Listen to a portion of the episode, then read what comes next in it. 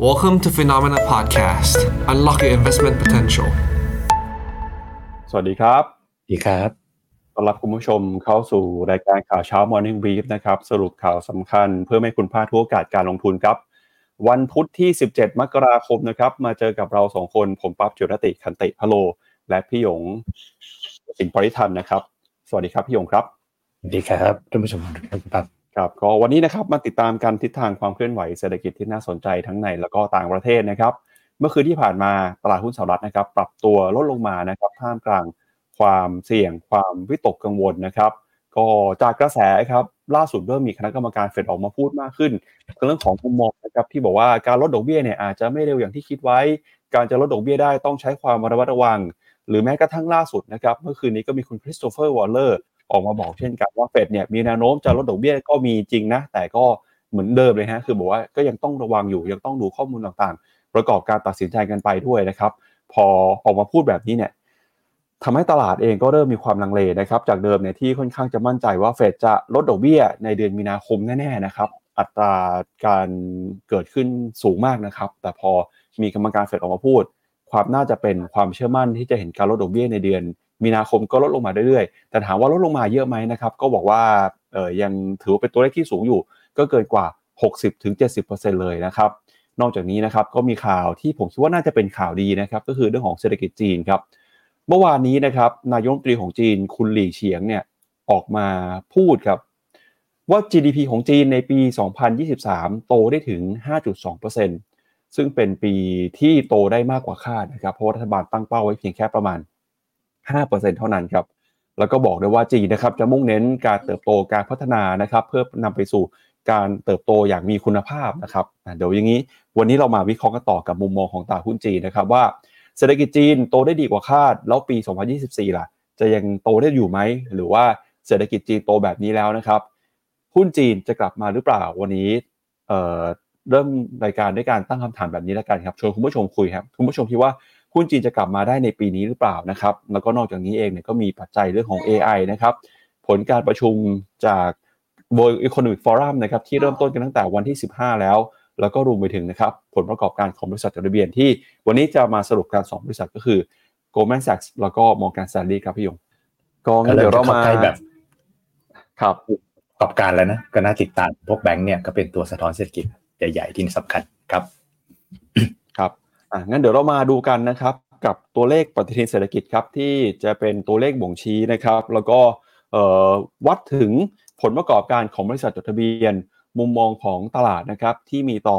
หุ้นต่างๆ ในตอนนี้นะครับอย่างสัปดาห์นี้เนี่ยยังเป็นสัปดาห์ที่มีการประกาศงบกันเข้มข้นนะครับเพราะว่าเป็นช่วงเริ่มต้นครับนำมาโดยหุ้นในกลุ่มธนาคารพาณิชย์นะครับเมื่อวานนี้ประกาศออกมาแล้ว 2 แบงค์นะครับก็คือ Goldman Sachs แล้วก็ Morgan Stanley นะครับเดี๋ยวยังไงตลอดทั้งสัปดาห์นี้เนี่ยเราก็จะมาอัปเดต ให้คุณผู้ชมทราบกันนะครับถึงผลประกอบการ วันนี้นะครับตามเวลาสหรัฐก็จะมี Charles Schwab มี US Bank Corp นะครับ Citizen Bank ส่วนวันพรุ่งนี้นะครับพฤหัสบดีมีหุ้นของ TSMC นะครับแล้วก็วันศุกร์เนี่ยก็มีบริษัทอื่นๆนะครับก็ทยอยการประกาศงบด้วย สัปดาห์นี้ส่วนใหญ่ยังเป็นกลุ่มแบงก์ก่อนที่สัปดาห์หน้าหุ้นในกลุ่มเทคจะเริ่มประกาศงบกันครับพี่ยงครับผมครับ แล้วก็ไปดูกันต่อนะครับกับตัวเลขของตลาดหุ้นในค่ำคืนที่ผ่านมากันบ้างครับ เมื่อวานนี้นะครับตลาดหุ้นสหรัฐปรับตัวลงมาติดลบครับดัชนีดาวโจนส์ลบลงไป 0.62%มาปิดที่ 37,361 จุด S&P 500 ติดลบไป 0.37%นะครับ NASDAQ ร่วงลงไป 0.19%ครับหุ้นขนาดกลางขนาดเล็กเมื่อวานนี้ ปรับตัวลงมา ถือว่าลงมาแรงกว่าหุ้นตัวใหญ่นะครับติดลบไป 1.3% มาอยู่ที่ 1,924 จุดสำหรับ US Small Russell Small Cap 2,000 Wix Index ครับปรับตัวเพิ่มขึ้นมาแล้วครับ เมื่อวานนี้เนี่ยเพิ่มขึ้นมา 4.45%ครับปรับขึ้นไปทะลุนะครับ 13.8 จุดครับก็เรียกได้ว่าจากกระแสนะครับการส่งสัญญาณ การใช้นโยบายการเงินเนี่ยทำให้ตลาดค่อนข้างกังวล พอตลาดกังวลนะครับค่าความผันผวน Wix Index ก็ปรับตัวเดินหน้าบวกขึ้นมาด้วยนะครับช่วงนี้ตลาดเองก็กังวลครับพี่หยงกังวลเรื่องของดอกเบี้ย แล้วก็มีอีกหนึ่งปัจจัยนะครับที่เข้ามากดดันตลาดด้วย ก็คือบอลยิวครับเมื่อคืนนี้บอลยิวสหรัฐอายุ 10 ปีเนี่ยขยับขึ้นไปเกิน 4%อีกแล้วครับ ก็เรียกได้ว่า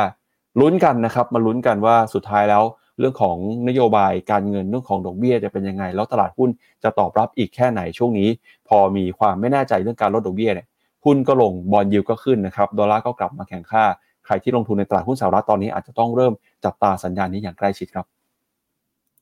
ครับ ก็ผมคิดว่าเรื่องการย่อหมดนะครับ เมื่อวานของภาพสินทรัพย์เสี่ยงเนี่ยก็มาจากเรื่องเรื่องเฟดคอมเมนต์ของเฟดนะซึ่งมันสะท้อนเวลาเราพูดถึงเฟดเนี่ยเราไปจับดูอะไรบ้างหนึ่งเราไปจับดูอย่างเฟดวัตทูนะครับว่าในอย่างในเดือนมีนาที่คุณปั๊บบอกอะนะครับความน่าจะเป็นของการลดดอกเบี้ยนะครับมันดูเหมือนว่ายังจริงๆก็คือยัง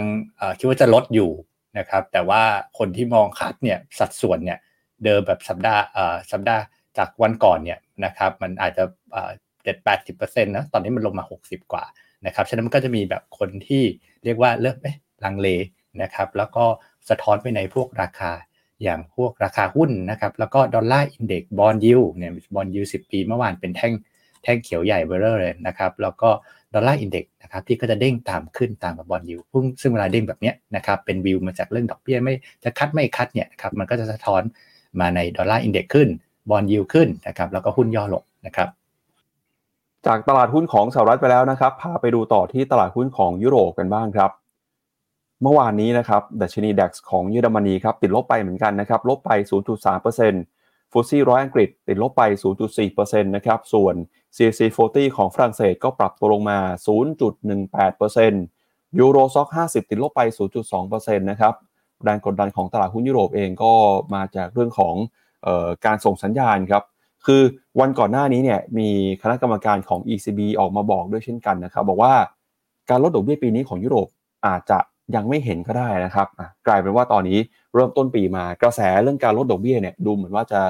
เบาบางลงไป มีคนออกมาคัดค้าน มีคนออกมาไม่เห็นด้วยนะครับ พอพูดแบบนี้ทำให้ราคาหุ้นในดัชนีของตลาดหุ้นยุโรปเองก็ปรับตัวปรับตัวลดลงมาด้วยนะครับ แล้วก็มีหุ้นที่น่าสนใจครับ มีหุ้นของ Hugo Boss ครับพี่หยง เป็นหุ้นในกลุ่มแฟชั่นนะครับ เมื่อวานนี้เนี่ยราคาติดลบไปประมาณ 9%นะน่าสังเกตคือตั้งแต่ต้นปีที่ผ่านมาครับพี่ยงหุ้นในกลุ่มพวกแฟชั่น แบรนด์สินค้าเสื้อผ้าเครื่องแต่งกายของยุโรปเนี่ยออกมาไม่ค่อยดีสักเท่าไหร่ฮะ พอออกมามีการออกมาปรับลดคาดการแนวโน้มรายได้แนวโน้มราคาเนี่ยนะครับทำให้ราคาหุ้นก็ปรับตัวลงไปด้วยฮะชื่อย่อหุ้นคือ BOSS ครับ BOSS นะครับในดัชนีตลาดหุ้นของเยอรมนีครับพี่ยงอ่าผมแบบครับ อืม แบบแอบดูหลาย ๆ ตัว พอคุณปั๊บพูดก็แอบดูนึกถึง LVMS นึกถึงตัวอื่นเลย อืมนะครับครับก็ครับ อืม เพราะว่าดูตัวใหญ่อย่างอย่าง LVMS ก็ ก็ไม่ไม่ได้ถ้าเทียบกับบอสคือกูบอสนะแล้วก็ไม่ก็ไม่ได้ลงเยอะนะครับอืมครับ เหมือนช่วงนี้มันมีข่าวอะไรที่ทำให้หุ้นในกลุ่มแบบแฟชั่นเสื้อผ้าเครื่องแต่งกายของยุโรปมันลงมาไหมฮะเพราะก่อนหน้านี้ผมก็ยังจำได้ว่ามีข่าวว่าหุ้นแบรนด์อื่นนะครับไม่ได้ Hugo Boss อย่างเดียว แบรนด์อื่นที่เป็นแฟชั่นเครื่องแต่งกายหรืออุปกรณ์กีฬาก็ลงมาด้วยนะครับ อืมอืมผมผมผมผมไม่ได้รู้ไม่ได้รู้ story Boss เป็นส่วนตัว แต่ว่าพูดถึงเอาภาพรวมนะก่อนหน้านี้ตอนที่มันขึ้นขึ้นไปเนี่ย part หนึ่งส่วนหนึ่งก็คือ โดยเฉพาะอย่าง L อ่าตัว LVMH ตัวใหญ่อย่างนี้เนาะที่ถือหลาย ๆ แบรนด์เนี่ยตอนขึ้นไปช่วงปีต้นปี 2023 ก็ไปเล่นเรื่องจีนเปิดประเทศด้วยนะเพราะว่าจีนก็เป็นคน consume พวก luxury ที่ที่เยอะนะครับ แต่ว่าพอหลายอย่างมันดู ในมุมจีน disappoint นะผมคิดว่ามันก็ส่งผ่านมาในกลุ่มพวกนี้ด้วยเหมือนกันนะครับ เอาละครับ ไปดูต่อนะครับที่หุ้นเอเชียบ้างครับ ก็เปิดตลาดมาเช้าวันนี้นะครับ หุ้นญี่ปุ่นนี่แน่นอนจริงๆฮะคือเมื่อวานติดลบไปนะครับ แต่วันนี้เนี่ยบวกขึ้นมาได้แล้วครับ แล้วก็บวกขึ้นมาได้ค่อนข้างดีทีเดียวครับ1.52%อะที่เราคุยกันตัวเลขนะครับ35,000 จุดอะไรเนี่ยนะวันนี้มาเป็น 36,000แล้วครับพี่ยงทำจุดสูงสุดใหม่ ในรอบ 34-35 ปีนะครับ ก็ตลาดหุ้นญี่ปุ่นก็ยังคงตอบรับนะครับ กระแสการเก็งกำไร ทั้งจากประเด็นทิศทางค่าเงินเยนที่อ่อนค่าไป คาดการแนวโน้มนะครับ ผลประกอบการของบริษัทจดทะเบียน แล้วก็รวมไปถึงครับเเรื่องของการปรับค่าจ้างแรงงานของญี่ปุ่นนี่คาดว่าจะปรับเพิ่มขึ้นไปด้วยนะครับ แล้วก็ล่าสุดเนี่ยก็มีตัวเลขผลสำรวจของภาคการผลิตทันการเซอร์เวยครับออกมาก็ยังเห็นว่าภาคธุรกิจของญี่ปุ่นเนี่ยยังคงมีความ กังวลนะครับมีความกังวลตัวเลขดัชนี business sentiment ปรับตัวลงมาติดต่อกัน 4 เดือน แม้ว่าตัวเลขนี้จะปรับลงมาเนี่ยแต่จากสภาพแวดล้อมการดำเนินธุรกิจ แล้วก็การใช้นโยบายการเงินนโยบายการคลัง ตลาดกลับมองสวนทางนะครับทำให้ตลาดหุ้นญี่ปุ่นเดินหน้าปรับตัวขึ้นไปต่อได้นะครับ ส่วนออสเตรเลียนิวซีแลนด์ครับวันนี้ติดลบไปนะครับแล้วก็หุ้นจีนครับเมื่อวานนี้เนี่ยบวกขึ้นมาแต่น่าสนใจคือหังเสงของฮ่องกงครับเมื่อวานนี้ดัชนีหังเสงฮ่องกง ติดลบไปประมาณ 2%เลยนะครับแน่นอนว่าแรงขายเนี่ยยังคงมาจากหุ้นในกลุ่มเทคแล้วก็หุ้นยักษ์ใหญ่ในตลาดหุ้นของฮ่องกงนะครับแล้วก็อีกหนึ่งตลาดเองที่น่ากังวลไม่แพ้กับตลาดหุ้นจีนตลาดหุ้นฮ่องกงคือตลาดหุ้นไทยครับพี่องเมื่อวานนี้เนี่ยมีบางช่วงบางตอนดัชนีเซ็ตอินดี x ร่วงลงไปหลุด 1,400 จุดด้วยนะครับแต่ก็ช่วงท้ายๆตลาดมีแรงซื้อคืนกลับขึ้นมา แต่ก็ยืนได้ไม่ค่อยแข็งแรงสักเท่าไหร่นัก ปิดไป 1,401 จุดครับ เรียกได้ว่า 1,400 ที่เป็นแนวรับสำคัญในเชิงจิตวิทยาเนี่ยถูกทดสอบแล้วนะครับในปีนี้เลยฮะก็ต้องลุ้นเอาใจช่วยกันว่าหุ้นไทยเนี่ยปีนี้ที่หลายคนมองว่าจะกลับขึ้นมาได้ จะขึ้นไปทะลุพันสี่พันห้าพันหกนะครับแต่เริ่มต้นปีมาบวกได้แค่ปีใหม่วันเดียวนะครับ แล้วหลังจากนั้นเนี่ยก็ร่วงลงมา sideway down มาอย่างต่อเนื่องเลย แล้วก็หลุดพันสี่เมื่อวานนี้นะครับ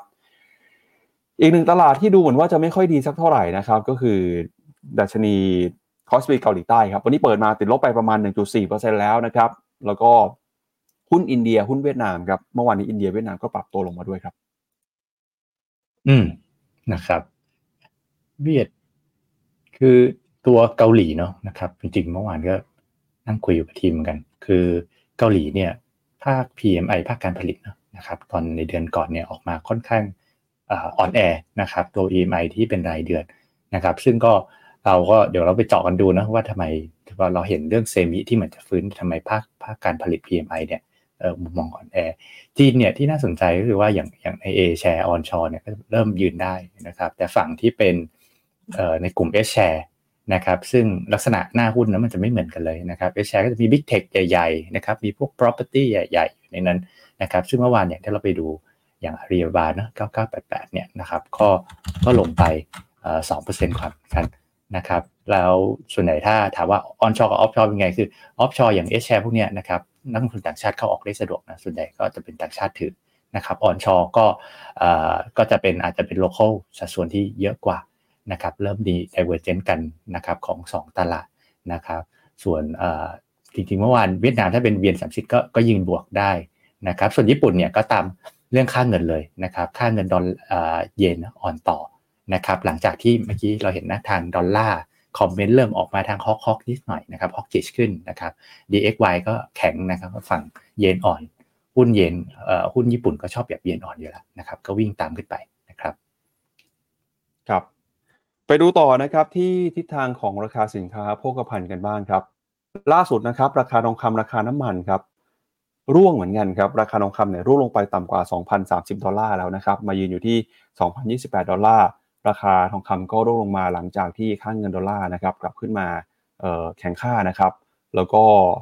ราคาน้ำมันครับก็เจอสถานการณ์เดียวกันเลยครับค่างเงินดอลลาร์แข็งค่าก็เข้ามากดดันราคาน้ำมันด้วยนะครับ WTI ครับ 72 ดอลลาร์ ส่วนเบนซ์77 ดอลลาร์ในเช้าวันนี้ครับ อืม ครับ ก็คือค่าเงินดอลลาร์นี้มันเป็นเขาเรียกอะไร หน่วยฐานนะ ของสินค้าทุกอย่าง เมื่อค่าเงินดอลลาร์มันแข็งขึ้น นะครับตัวราคาสินค้าทุกอย่างมันเปรียบเทียบกับดอลลาร์นะครับถ้าไม่ได้มีปัจจัยอะไรเฉพาะพิเศษอย่างทองหรือน้ำมันนะถ้าน้ำมันไม่ได้มี geopolitics ไม่ได้มีเรื่อง supply demand เข้ามาใหม่เนี่ยเวลาที่ดอลลาร์แข็งค่าเนี่ยนะมันจะดูกดดันราคาสินทรัพย์ทั่วไปทุกอย่างเลยนะครับครับก็มาสักครู่นี้พี่หยงวิเคราะห์หุ้นไทยไปแล้วนะครับ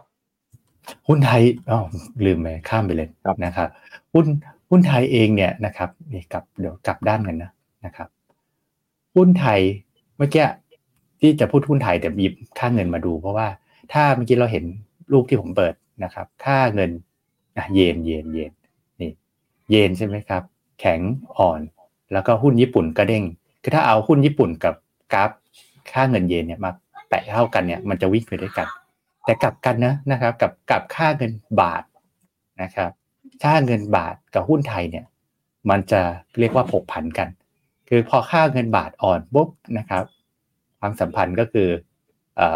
เซตหรือ SET Fifty เนี่ยนะครับก็จะแข็งไอ้จะอ่อนไอ้จะลง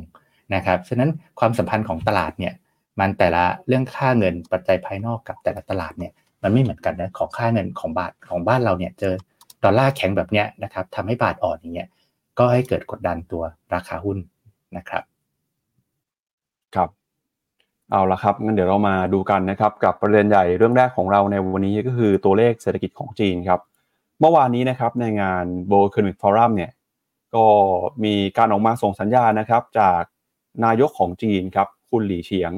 ออกมาพูดถึงแนวโน้มแล้วก็ทิศทางนะครับการเติบโตของเศรษฐกิจจีนครับ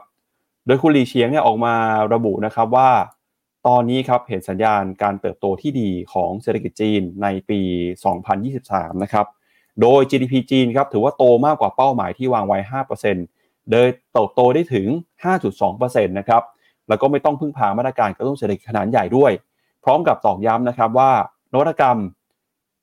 ควรจะถูกใช้เป็นเครื่องมือในการสนับสนุนการเติบโตของประเทศนะครับ ไม่ควรจะเอามาใช้เป็นมาตรการในการทำลายหรือว่าสร้างความขัดแย้งกับประเทศอื่นครับ นายกรัฐมนตรีหลี่เฉียงของจีนนะครับออกมากล่าวปาฐกถาในงาน World Economic Forum นะครับระบุว่า GDP ของจีนในปี 2023 ที่ผ่านมาเติบโตได้ถึง 5.2%ซึ่งถูกสูงกว่าเป้าหมายกว่าที่รัฐบาลวางเอาไว้ 5%นะครับโดยย้ำว่าเป็นการเติบโตที่จีนเนี่ยไม่ต้องออกมาตรการเศรษฐกิจขนาดใหญ่เข้ามาช่วย ซึ่งในการส่งเสริมการพัฒนาเศรษฐกิจนะครับ จีนก็บอกว่าเราไม่ได้ขออมีการใช้วิธีการออกมาตรการกระตุ้นเศรษฐกิจขนาดใหญ่ แล้วก็ไม่ใช้วิธีกระตุ้นการเติบโตในระยะสั้นนะครับที่อาจจะสร้างให้เกิดความเสี่ยงในระยะยาวต่อเศรษฐกิจของจีน คุณหลี่เฉียงก็ย้ำถึงคำมั่นสัญญาที่จะพัฒนาการลงทุนนะครับสร้างบรรยากาศการทุนให้ต่างชาติในจีนเข้ามาลงทุนได้มากขึ้น รวมไปถึงการลดหลักเกณฑ์นะครับ negative risk สำหรับการทุนของต่างชาติ โดยยกเลิกการจำกัดการเข้าถึงภาคการผลิต แล้วก็ให้คำมั่นสัญญากับบริษัทต่างชาตินะครับว่าจะปฏิบัติต่อนักทุนต่างชาติอย่างเท่าเทียมและเป็นธรรม โดยประเด็นนี้เนี่ยก็ยังคงเป็นเรื่องที่ประธานาธิบดีสีจิ้นผิงนะครับบอกว่าจะให้ความสำคัญเป็นระดับต้นๆด้วย ระหว่างการเดินทางไปยังสหรัฐเมื่อปีที่แล้วครับ นอกจากนี้นะครับนายกของจีนยังได้ใช้โอกาสบนเวที World Economic Forum พูดถึงประเด็นเรื่องของเทคโนโลยีและก็นวัตกรรมนะครับ ซึ่งจีนกำลังเผชิญกับปัญหาขัดแย้งกับสหรัฐ โดยออกมาบอกว่านวัตกรรมและเทคโนโลยีไม่ควรจะถูกนำมาใช้เป็นวิธีหรือว่าเป็นเครื่องมือในการควบคุมประเทศอื่น โดยย้ำนะครับว่า เพื่อรักษาบรรยากาศในการแข่งขัน ทุกประเทศครับควรจะต้องให้ความร่วมมือกันช่วยกันพัฒนานะครับ โดยพ้องยิ่งของนวัตกรรม แล้วก็นอกจากนี้นะครับ ผู้นำของจีนเนี่ยยังได้มีการตอบคำถามบนเวที เรื่องของโอกาสและก็ความเสี่ยง เกี่ยวกับเทคโนโลยีปัญญาประดิษฐ์รุ่นใหม่นะครับอย่างเช่น ChatGPT ด้วย โดยระบุว่ามนุษย์นะครับจำเป็นต้องควบคุมเครื่องจักรแทนที่จะปล่อยให้เครื่องจักรมาควบคุมเรา พร้อมกับระบุนะครับว่าควรจะมีกลไกกำกับดูแล พัฒนา AI อย่างเป็นสากล แต่ก็ไม่ได้ให้รายละเอียดเพิ่มเติมนะครับ นอกจากนี้เนี่ยคุณหลี่เฉียงก็ยังบอกด้วยว่า AI ครับไม่ควรจะถูกนำไปสร้างประโยชน์ให้กับคนเพียงแค่กลุ่มเล็กๆเท่านั้น แล้วก็ผลประโยชน์ของประเทศกำลังพัฒนาทั้งหลายนะครับ ก็ควรจะเป็นสิ่งที่ได้รับการพิจารณาเอา AI เข้ามาช่วยในการพัฒนาเศรษฐกิจด้วยนะครับโดยคุณหลี่เฉียงนะครับเข้ามาร่วมงาน World Economic Forum ที่ดาวอสเนี่ยปีนี้เป็นครั้งแรกเลย แล้วก็เป็นครั้งแรกในรอบ 6 ปีด้วยนะครับ ที่จีนส่งผู้นำระดับสูงเข้าร่วม นับตั้งแต่ ที่ประธานาธิบดีสีจิ้นผิงนะครับเข้าร่วมการประชุมเมื่อปี 2560 ครับพี่ยง อืมครับอย่างน้อยจีนเองก็พยายามแบบส่งสัญญาณให้เวทีโลกเนะว่าเรียกความมั่นใจอะนะครับ ว่าเรายังแข็งแกร่งนะ โดยที่นี่มีประมาณว่าไม่ต้องใช้นโยบายกระตุ้นมากมายด้วย ซึ่งผมว่าว่านักลงทุนที่ผ่านมาก็เห็นราคาหุ้นก็อยู่ไม่ได้แฮปปี้หรอกนะครับ อยากเห็นนโยบายเข้มๆมากกว่านะครับ ครับ และคำถามก็คือ เศรษฐกิจจีนนะครับเติบโตขึ้นมาดีกว่าคาดแล้วในปี 2023 ปี 2024 ล่ะ จีนจะสามารถรักษาโมเมนตัมแบบนี้ต่อไปได้ไหม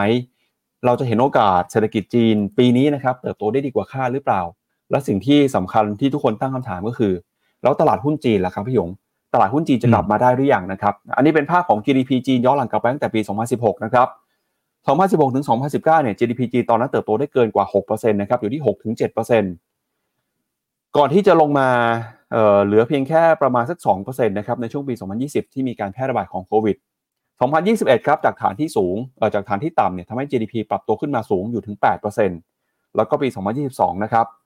ลงมาเหลือประมาณ 3%ครับล่าสุดปี 2023 เนี่ยนะครับ จีนบอกว่า GDP จะโตได้ 5%แต่ออกมาจริงโต 5.2%นะครับ ก็เห็นภาพนี้แล้วเนี่ย น่าจะ พูดได้ดีอย่างครับว่าจีนนี้น่าจะฟื้นได้ดีในปีนี้แล้วปีหน้าน่าจะโตได้ต่อนะครับพี่ยงเรื่องเรื่องนี้นี่ขอแอบขอขโมย comment คำถามนี้เพราะผมเห็นอยู่ผมก็คิดอยู่เหมือนกัน คุณบิ๊กบีบีบอกว่าจีนประกาศ GDP จีนแล้วหรอครับ ไม่ได้ประกาศ9โมงวันนี้หรอครับ ถูกต้องแล้วครับคุณบิ๊กเขาประกาศ9โมงวันนี้แบบปกติ แต่เหตุการณ์นี้มันไม่ปกติครับ เพราะว่าเอ่อคือเห็นเห็นไหมในรูปเนี้ยเรามาจากบูมเบิร์กแล้วบนหน้าจอคุณปั๊บเนี่ยจะเห็นเขียนเลยนะซอส พรีเมียร์ลีเฉียงสปีชนะครับคือเขามีการพูดง่ายอะเหมือนจะเอาเลขมาบอกก่อน9โมงนะครับซึ่งนักวิเคราะห์นักเศรษฐศาสตร์บางคนก็บอกว่า นี่มันแปลกมากเลยนะ ยังไม่รอประกาศอย่างเป็นทางการอะแล้วก็ขึ้นเวทีอะเรื่องใหญ่นะเอา GDP ไปบอกก่อนอ๋อ GDP เราทำได้เท่านั้นเท่านี้ ซึ่งบางคนก็ตีความไปว่าเป็นเมืองจีนเรื่องเมืองจีนต้องใช้ตีความเยอะว่าว่าเออแบบเป็นไฟเขียวจาก ท่านสีหรือเปล่านะ เพราะว่าอยากให้โชว์ confidence ในเวทีใหญ่ระดับโลกนะครับ ก็เลยรีบเอาเลข ที่ยังไม่ประกาศอย่างเป็นทางการเนี่ยแอบมาบอกก่อนนะนะครับ แต่ก็เรียกว่าเป็นการฟอนต์รันข้อมูลออกมาก่อนนะครับ ก็แปลกแปลกจริงๆนะครับอนอกจาก GDP แล้วนะครับเอ่อไปดูตัวเลขอื่นเพิ่มเติมนะครับ ตอนนี้เนี่ยเรายังคงเห็นสัญญาณการฟื้นตัวอย่างไม่ทั่วถึงในเศรษฐกิจจีนนะครับ ไม่ว่าจะเป็นสะท้อนผ่านตัวเลข ผลผลิตในภาคอุตสาหกรรมนะครับ ยอดค้าปลีกต่างๆ ก็ยังคงดูลดลงมาจากช่วงก่อนหน้านะครับ แล้วก็นอกจากนี้นะครับตัวเลขยอดค้าปลีก ตัวเลขยอดขายในภาคอสังหาริมทรัพย์ก็ดูเหมือนว่าจะยังไม่ค่อยดีสักเท่าไหร่ การลงทุนในภาคสังหานะครับ ยังเห็นสัญญาณชะลอตัว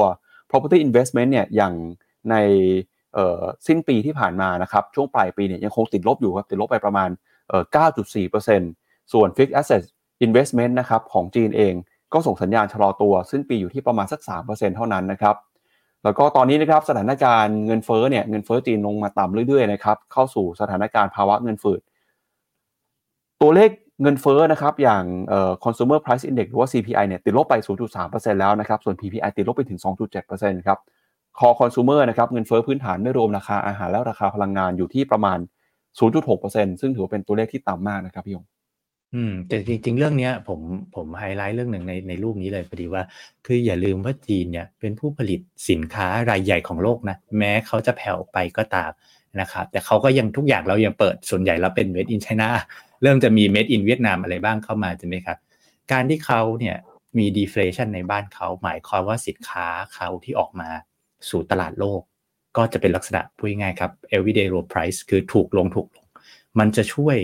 ลดแรงกดดันเงินเฟอ้อของประเทศอื่น ๆด้วยนะเขาเรียกว่าเป็นการส่งออก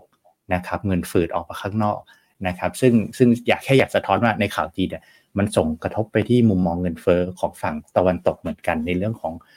ทิศทางเงินเฟอ้อและดอกเบี้ยที่เป็นเราคิดว่ายังเป็นขาลงอย่างต่อเนื่องนะครับไปดูหน่อยฮะว่าจีนเนี่ยตั้งเป้าหมายเรื่องของการขาดดุลงบประมาณนะครับ คุณหลีเฉียงพูดเรื่องหนึ่งที่น่าสนใจครับพี่หยงเขาบอกว่าจีนเนี่ยสามารถทำให้เศรษฐกิจเติบโตได้ดีกว่าคาดนะครับ ตั้งเป้าไว้ห้าเปอร์เซ็นเติบโตได้ห้าจุดสองเปอร์เซ็นโดยที่ไม่ต้องใช้มาตรการกระตุ้นเศรษฐกิจขนาดใหญ่ นักทุนฟังอาจจะบอกว่าเออ ไม่เป็นไรหรอกใช้ไปเถอะอยากใช้ใช่ใช่เขาก็ดูเหมือนว่า เขาจะมองว่าเรื่องนี้มันเป็นเรื่องที่ เออที่เขาโฟกัสครับเขาบอกว่าเขาไม่อยากจะใช้นโยบายกระตุ้นเศรษฐกิจระยะสั้นมากๆนะเพราะมันเสี่ยงที่จะเกิดปัญหาในระยะยาว ผมไม่แน่ใจเรื่องนี้พี่หยงมองมองเหมือนกันไหมครับว่าหรือว่าจีนควรจะกระตุ้นมากกว่านี้ครับการที่บอกว่าเออไม่กระตุ้นแรงๆเนี่ย แต่ก็ยังเติบโตได้ดี เท่านี้มันเพียงพอหรือเปล่าเออไปดูต่อครับไปดูต่อเรื่องของ valuation ของตลาดหุ้นจีนกันบ้างครับ เราก็จะเห็นว่าตอนนี้เนี่ยนักทุนนะครับยังคงจับตาเรื่องของ valuation การเติบโตของตลาดหุ้นจีนนะครับว่าจะเป็นยังไงต่อนะครับ ก็เดี๋ยวมาดูในในประเด็นถัดไปครับเมื่อสักครู่นี้เราพูดกันไปถึงเรื่องของมุมมองเศรษฐกิจจีนนะครับพาคุณผู้ชมไปดูต่อครับว่า แล้วตลาดหุ้นจีนจะสามารถกลับมาได้หรือเปล่า อะไรจะเป็นปัจจัยสำคัญที่ทำให้ตลาดหุ้นจีนกลับมา แล้วถ้าไปถามนักวิเคราะห์นักลงทุนเนี่ยเขามองว่าตลาดหุ้นไหนนะครับน่าลงทุนในปีนี้บ้าง นอกเหนือจากตลาดหุ้นจีนนะครับมุมมองของ JP Morgan ครับเขาบอกว่า ตลาดหุ้นที่น่าสนใจในปีนี้ในมุมมองเขานะครับไม่ใช่ตลาดหุ้นจีนครับแต่เป็นตลาดหุ้นของอินเดียครับคุณมิโซดัสนักกลยุทธ์ด้านตราสารทุนของเอเชียจาก JP Morgan นะครับ เปิดเผยบอกว่า ถ้าถามว่าตอนนี้ถ้าจะไปลงทุนในเอเชียเนี่ยมองตลาดไหนน่าสนใจบ้างคำตอบของเขาคือเขายกให้อินเดียครับให้อินเดียเป็นเบอร์หนึ่งในเอเชียเลยนะครับแล้วก็บอกจะเป็นตลาดที่ได้รับความนิยมมากที่สุดแห่งหนึ่งของโลกในปีนี้นะครับเขาบอกว่าอินเดียเนี่ยคือตลาดอันดับหนึ่งของ JP Morgan ในตอนนี้ครับ โดยเน้นย้ำว่าอินเดียจะยังคงได้รับผลประโยชน์อย่างมหาศาลแบบต่อเนื่อง ในขณะที่บริษัทต่างๆ หันมาใช้กลยุทธ์ China plus one มากขึ้นนะครับ โดยกลยุทธ์ดังกล่าวเนี่ยก็เป็นการกระจายความเสี่ยงออกจากจีน แม้ว่าจะมีคู่แข่งเข้ามาท้าชิงนะครับเข้ามาแบ่งเงินลงทุนในตลาดหุ้นเอเชีย อย่างเวียดนาม แม้ว่าเวียดนามจะเป็นตัวเลือกที่แข็งแกร่งสำหรับบริษัทต่างๆ ที่กำลังมองหาโอกาสในการตั้งโรงงาน แต่นักวิเคราะห์จาก JP Morgan ก็บอกว่า อินเดียเนี่ยมีขนาดที่ใหญ่แล้วก็มีพื้นที่ที่มากกว่าเวียดนามนะครับมากเพียงพอที่จะเข้ามาทดแทนหรือเพิ่มกำลังการผลิต ในแบบที่นักทุนแล้วก็ผู้ผู้ผลิตทั่วโลกต้องการอยู่ในขณะนี้ อย่างล่าสุดนะครับ Apple เองก็มีการเปิด Apple Store แห่งแรกในอินเดีย เมื่อเดือนเมษายนนะครับ แล้วก็เริ่มต้นมีการขาย iPhone 15 ตั้งแต่วันที่ในช่วงของเดือนสิงหาคมนะครับในอินเดียตั้งแต่นั้นเนี่ยซึ่งก็เป็นความเคลื่อนไหวที่ทำให้บริษัททั้งใหญ่อื่นๆ มองอินเดียในฐานะจุดหมายปลายทางที่เหมาะสมสำหรับการดำเนินงานด้านการผลิตนะครับ บรรดาบริษัทที่มีฐานการผลิตในอินเดียตอนนี้เนี่ยก็กำลังขยายฐานการผลิตเช่นกัน โดยเมื่อสัปดาห์ที่ผ่านมานะครับซูซูกิครับผู้ผลิตรถยนต์รายใหญ่ที่สุดของอินเดียนะครับบริษัทนี้เนี่ยคือมารุตี้ซูซูกินะครับไม่ใช่ซูซูกิของญี่ปุ่นนะครับออกมาประกาศว่าจะประกาศทุ่มเงินลงทุน 4.2 พันล้านดอลลาร์สหรัฐ เพื่อพัฒนาโรงงานแห่งที่ 2 ของประเทศ นอกจากนี้นะครับผู้ผลิตรถยนต์ของเวียดนามอย่าง VinFast เองก็บอกเช่นกัน บอกว่าปีนี้บริษัทตั้งเป้านะครับจะจัดสรรงบประมาณ ประมาณ 2,000 ล้านดอลลาร์เพื่อเข้าไปสร้างโรงงานผลิตในอินเดีย อย่างไรก็ตามนะครับมุมมองของเขาที่มีต่อตลาดหุ้นจีนก็มีนักข่าวถามเหมือนกันว่าเอ้าแล้วตลาดหุ้นจีนเนี่ยแล้วปีนี้จะไม่กลับมาเหรอทำไม JP Morgan ถึงไม่คิดว่าหุ้นจีนจะกลายเป็นตลาดที่นักทุนเข้ามาสนใจนะครับ JP Morgan ก็บอกว่า สถานการณ์ในตอนนี้เนี่ยเขายังคงมีความกังวลนะครับ มีความไม่แน่นอนเรื่องของแนวโน้มการเติบโตของเศรษฐกิจจีน โดยยังคงมองว่า หุ้นจีนปีนี้นะครับ ยังคงมองมุมมองเป็น bearish ต่อตลาดหุ้นจีนครับแล้วก็ยังแนะนำว่าให้นักทุนเนี่ยเฝ้ารอก่อนนะครับแล้วก็เชื่อว่านักทุนต่างชาติยังไม่น่าจะกลับเข้าไปลงทุนในตลาดหุ้นจีนในปีนี้นะครับ เพราะว่ายังมีความเสี่ยงที่รออยู่นะครับอะนักลงทุนอยากจะเห็นเศรษฐกิจจีนเนี่ยมีความเฮลตี้มากกว่านี้ แล้วก็อยากจะเห็นการฟื้นตัวที่มีความชัดเจนมากกว่านี้ ก็เลยยกให้ ปีนี้ตลาดหุ้นของอินเดียเป็นเบอร์หนึ่งนะครับแซงหน้าทุกตลาดเลย แล้วก็บอกให้ระมัดระวังแล้วก็รอหุ้นจีนต่อไปนะครับ ก็พี่หยงกลับมาแล้วนะครับ กลับมาแล้วครับ เมื่อสักครู่นี้เราพูดถึงแนวโน้มหุ้นจีนไปเลยอยากชวนพี่หยงคุยว่าเมื่อสักครู่นี้บอกว่าจีน GDP โตได้ดีกว่าคาดในปี 2023 มีนักวิเคราะห์จาก JP Morgan บอกว่า ยังระวังหุ้นจีนอยู่ยัง bearish หุ้นจีนอยู่นะครับแล้วก็ไปยกให้อินเดียเป็นเบอร์หนึ่งของเอเชียในปีนี้ด้วยอืมพี่หยงมองยังไงฮะหุ้นจีนจะกลับมาได้หรือเปล่าครับ น่าสนใจคู่นี้อินเดียกับจีน ผมเล่าอย่างนี้ว่าตอนปลายปีเนี่ยช่วงปลายปี ผมก็ได้ไปทานข้าวกับฟันเมนเจอร์ต่างประเทศท่านหนึ่งที่เป็นแบบระดับ global นะ multi asset เนี่ยลงหลาย ๆ ประเทศ เขาก็บอกว่า เนี่ยเขาก็เทรด เขาก็คิดว่าเป็นเป็นเจ้าใหญ่นะนะครับ global firm แล้วก็เขาก็บอกว่าเขาก็เทรดหุ้นอินเดียอยู่นะ หมายถึงว่าไล่แบบว่า overweight อะแล้วก็ไล่ ผมก็บอกว่า ไอ้ valuation เป็นอย่างนี้ไหมบอกก็บอกก็เล่นตามโมเมนตัมคือพวกนี้เขาก็ก็สับออกได้เร็วเล่นตามโมเมนตัมแล้วเขาก็บอกว่า แต่เขาก็คิดว่าจีนเนี่ย น่าจะ bottom ไปละแล้วผมก็ทั้งคำถามว่า แล้วถ้าจีน bottom แล้วจีนจะเด้งต่อแล้วอินเดียกับจีนจะวิ่งพร้อมกันได้ไหม เพราะว่าตอนนี้สิ่งที่เหมือน Goldman Sachs ไอ้ JP Morgan พูดก็คือสองตลาดเนี้ยบางทีมันเหมือนเป็นเป็นเป็นสินค้าที่คนหนึ่งกำลังดาวรุ่งคนหนึ่งกำลังดาวร่วงแล้วมันแย่งเม็ดเงินเดียวกันอยู่ ซึ่งอันนั้นเนี่ยก็เป็นปัจจัยที่ผมว่าน่าคิดมากๆเหมือนกัน เพราะว่าอย่างตอนเนี้ยในมุมของ valuation สมมติเราเอา valuation ก่อนนะพื้นฐานไอตัวความแข็งแกร่งอีกเรื่องนึงเพราะว่า อินเดียก็ก็แพงแบบแพงแพงแพงขึ้นไปเรื่อยๆเดี๋ยวคุณปั๊บเตรียมสไลด์ผมเห็นอยู่ แล้วเรามาดูกัน แต่ว่าจีนก็ถูกลงถูกลงเรื่อยๆแต่ขณะเดียวกันนะพื้นฐานมันก็ support momentumนะครับฉะนั้นฉะนั้นเวลาที่เราดูในเชิงของพื้นฐานต้องยอมรับจริงๆว่าพื้นฐานมันก็จะเสิร์ฟ โมเมนตัมของ valuation ให้มันดึงนะครับ ถ้าพี่พูดภาษา technical บอกว่ามัน overbought มันก็ overbought ไปได้เรื่อยๆนะครับ ของถูกก็ถูกไปได้เรื่อยๆ ซึ่งตอนเนี้ย divergence หรือความความย้อนแย้งของ 2 ตลาดเนี่ยมันทะแยงกันชัดเจนมากนะครับ สิ่งที่น่าสนใจคือว่าสมมติว่าถ้าจีนกลับนโยบายเนาะนะครับมาอัดฉีดเต็มที่ ซึ่งเขาก็อย่างที่เขาเตรียมบัตเจ็ตนะเรื่องของงบประมาณปีที่แล้วนะครับ ในปีที่แล้วเนี่ยนะครับเขาก็ดูเหมือนจะแง้มแง้มมานิดนึงนะอาจจะไม่เต็มที่แต่ว่ามันก็ดูเยอะขึ้นถึงระดับปี 2020 ที่โควิดอู่ฮั่นนะครับก็ก็เป็นคำถามที่น่าสนใจว่า 2 ตลาดนี้สุดท้ายแล้วถ้าจีนกลับมาอินเดียจะไปต่อได้หรือเปล่านะครับซึ่งผมคิดว่าตอนนี้ถ้าภาพภาพเศรษฐกิจ อินเดียก็ยังแข็งโป๊กอย่างนี้นะจีนก็ยังที่ยังไม่ชัดเจนเนี่ยโมเมนตัมแบบนี้ผมคิดว่ายังอยู่ไปได้ต่อนะครับ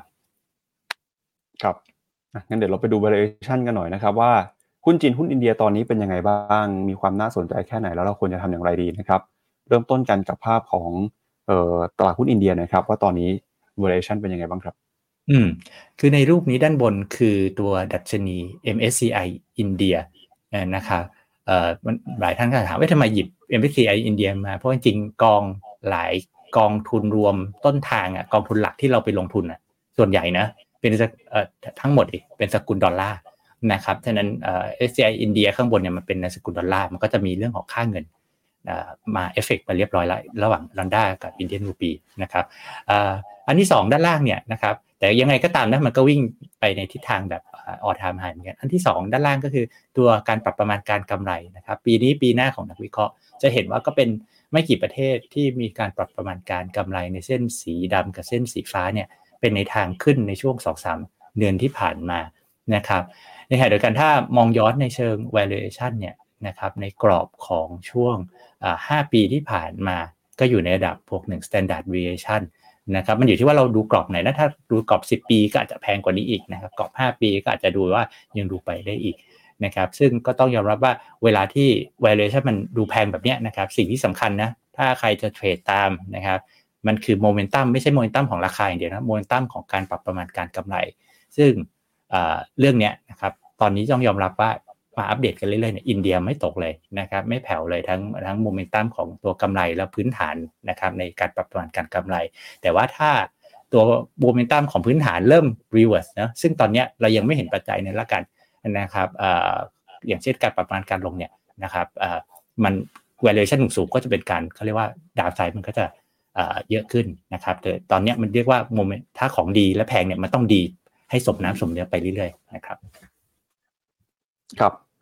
อีกหนึ่งประเด็นครับที่เข้ามากดดันบรรยากาศการลงทุนในตลาดหุ้นเมื่อวานนี้นะครับก็คือเรื่องของการใช้นโยบายการเงินจากธนาคารกลางครับ เมื่อวานนี้เรารายงานกันก่อน หน้านี้ไปบอกว่ามีคณะกรรมการจาก ECB ครับคุณเดวิดโฮสแมนนะครับออกมาบอกว่าเอ่อตอนนี้เนี่ยทาง ECB นะครับไม่ควรจะพูดถึงเรื่องของการลดดอกเบี้ยในปีนี้นะครับเนื่องจากยังคงต้องรอสัญญาณต่างๆ ที่มีความชัดเจนมากขึ้น แล้วก็เงินเฟอ้อของยุโรปเองเนี่ยยังคงไม่ได้กลับมาใกล้สู่เป้าหมาย 2%เพราะฉะนั้นนะครับปีนี้เขายังคงเป็นคนที่มองว่าทาง ECB ไม่ควรจะลดดอกเบี้ยขณะเดียวกันนะครับ ก็มีมุมมองล่าสุดมาจากคุณคริสโตเฟอร์วอลเลอร์ครับคณะกรรมการเฟดนะครับ คุณคริสโตเฟอร์วอลเลอร์เนี่ยเป็นหนึ่งในบอร์ดของคณะกรรมการ FOMC นะครับออกมาบอกว่าตอนนี้ครับยอมรับนะครับว่าเฟดเองมีการพูดคุยกัน มีการพูดถึงมุมมองแนวโน้มที่จะปรับลดดอกเบี้ยในปีนี้ แต่อย่างนั้นก็ตามเขาออกมาย้ำนะครับว่าแต่การปรับลดดอกเบี้ยเนี่ยจะเป็นไปอย่างระมัดระวัง แล้วก็อาจจะไม่ได้รวดเร็วเหมือนที่ตลาดคาดเอาไว้ครับ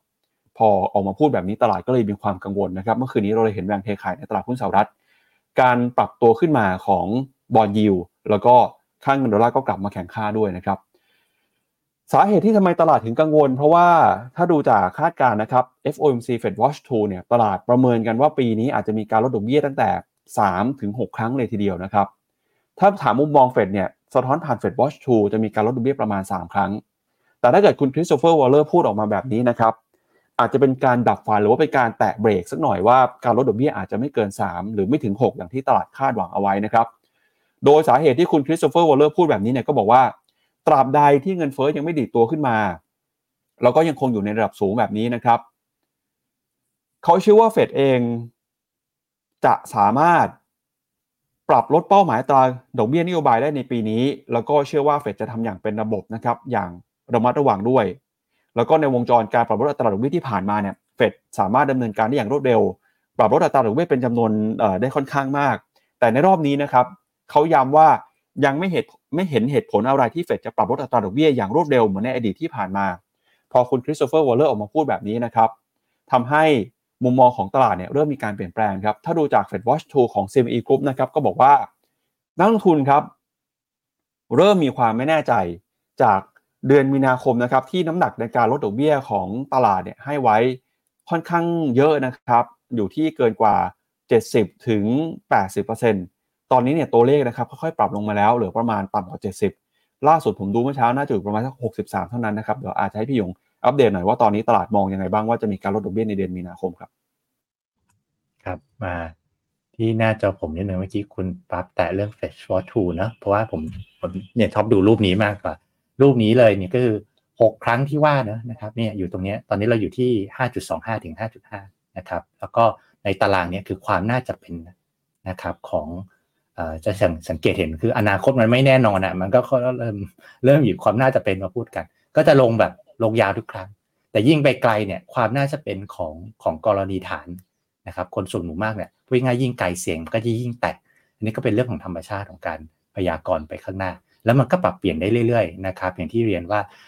ในครั้งหน้ามีนาเนอะนะครับสัปดาห์วันก่อนเนี่ยยังมองกันถึงประมาณ 7-80%เลยทีเดียว แล้วตอนนี้ก็ลงมาที่ 64%แล้วนะครับ แต่เมื่อกี้ผมให้ดูอยากให้ดูรูปนี้นิดหนึ่งก็คือเรื่องรูปนี้คือ Fed Fund Rate ครับ ก็คือดอกเบี้ยนโยบายนะนะครับของทางสหรัฐนะครับ ซึ่งซึ่งจริง ๆแล้วเนี่ยเเวลาที่คือถามว่าที่เรามองกันว่าคัดนะครับหกครั้งลงมาถึงประมาณมายืนปลายปีอยู่ที่ประมาณ 3.75ถึง4%นะครับมันคือระดับนี้มันคือระดับนี้นี่เองนะครับเนี่ยผมแบบจิ้มไว้ให้ดูนะครับซึ่งถามว่ามัน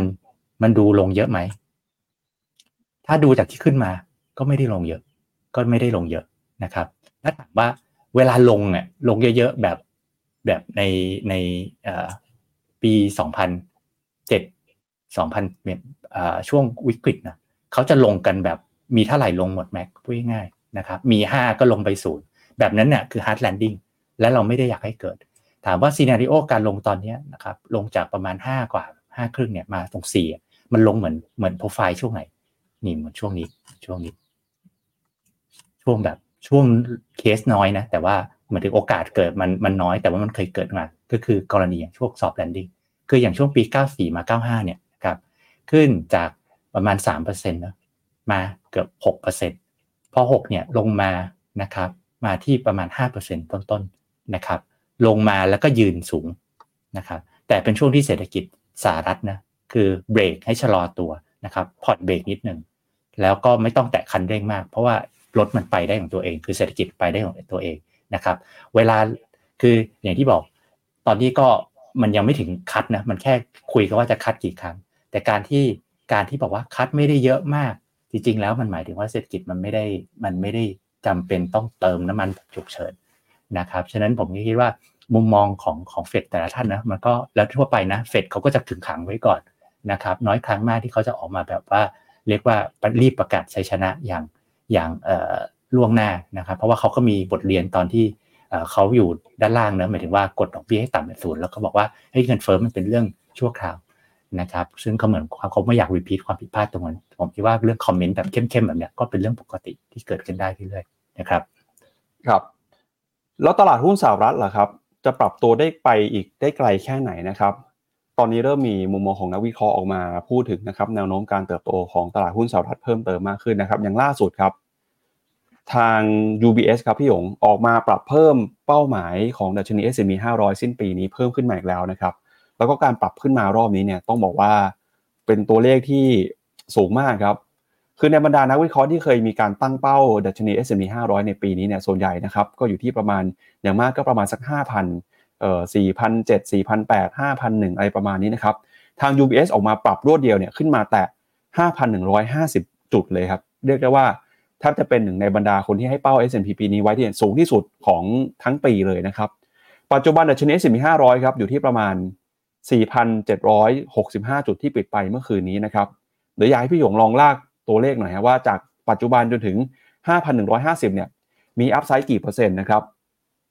การปรับเป้าหมายครั้งนี้ของ UBS ครับ เป็นการปรับเพิ่มขึ้นมาจากเป้าที่เคยให้ไว้ก่อนหน้านี้นะครับ ประมาณ 4,850 จุด หรือว่ามีอัพไซด์ประมาณ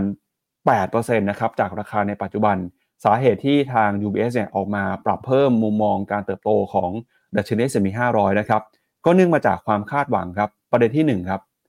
เรื่องของการลดดอกเบี้ยครับ UBS เชื่อว่าปีนี้จะมีการลดดอกเบี้ย แล้วการลดดอกเบี้ยจะเข้ามาหนุนนำตลาดหุ้น เรื่องที่ 2 ก็คือ เงินเฟ้อที่ลดลงมาครับเงินเฟ้อที่ลดลงมาก็จะเข้ามาช่วยกระตุ้นนะครับการเติบโตของเศรษฐกิจ แล้วก็ เป็นความคาดหวังนะครับ อีกเรื่องหนึ่งก็คือเรื่องของผลประกอบการของบริษัทจดทะเบียนที่ค่อนข้างแข็งแกร่งครับอะอย่างเงินเฟ้อเนี่ยหลายคนอาจจะสงสัยว่าเอ๊ะเงินเฟ้อลดลงมาแล้วมันดีแค่ไหนนะครับก็บอกว่าที่ผ่านมาเงินเฟ้อมันสูงมาก ถ้าเงินเฟ้อลดลงมาเนี่ยอาจจะทำให้ผู้บริโภคนะครับมีอำนาจในการจับจ่ายใช้สอยเพิ่มเติมน่าจะเข้ามาหนุนนำผลประกอบการให้ดีมากขึ้นก็ได้นะครับ โดย UBS ออกมาคาดการณ์นะครับว่า e a r n i n g growth ของ S&P 500เนี่ยบริษัทใน S&P 500 ปีนี้จะเติบโตประมาณ 6.3%นะครับ แล้วก็เขาก็บอกด้วยว่าปัจจัยที่จะเข้ามาหนุนนำนะครับ เรื่องของ e a r n i n g เนี่ยก็มาจากเรื่องของออมาตรการ หรือว่าปัจจัยสภาพแวดล้อมต่างๆ ที่ได้พูดไปเมื่อสักครู่นี้นะครับอย่างไรก็ตามหลายคนก็มองว่าตอนนี้ดูเหมือนว่าดัชนีหุ้นสหรัฐเนี่ยจะเริ่มแพงไปหรือเปล่า โดยเฉพาะยิ่งหุ้นในกลุ่มเทคโนโลยี เราก็มีอีกหนึ่งมุมมองของ Goldman Sachs ครับพี่ยง Goldman Sachs บอกนะครับว่าตอนนี้ถ้าหาว่าถามว่าหุ้นในกลุ่มไหนที่น่าสนใจที่จะเข้าไปลงทุนได้ เขาบอกว่า ตอนนี้ดูเหมือนว่า PE ของ S&P 500 เนี่ยจะขึ้นมาค่อนข้างแพงครับประมาณ 20 เท่า จากปีที่แล้วประมาณ 17 เท่านะครับ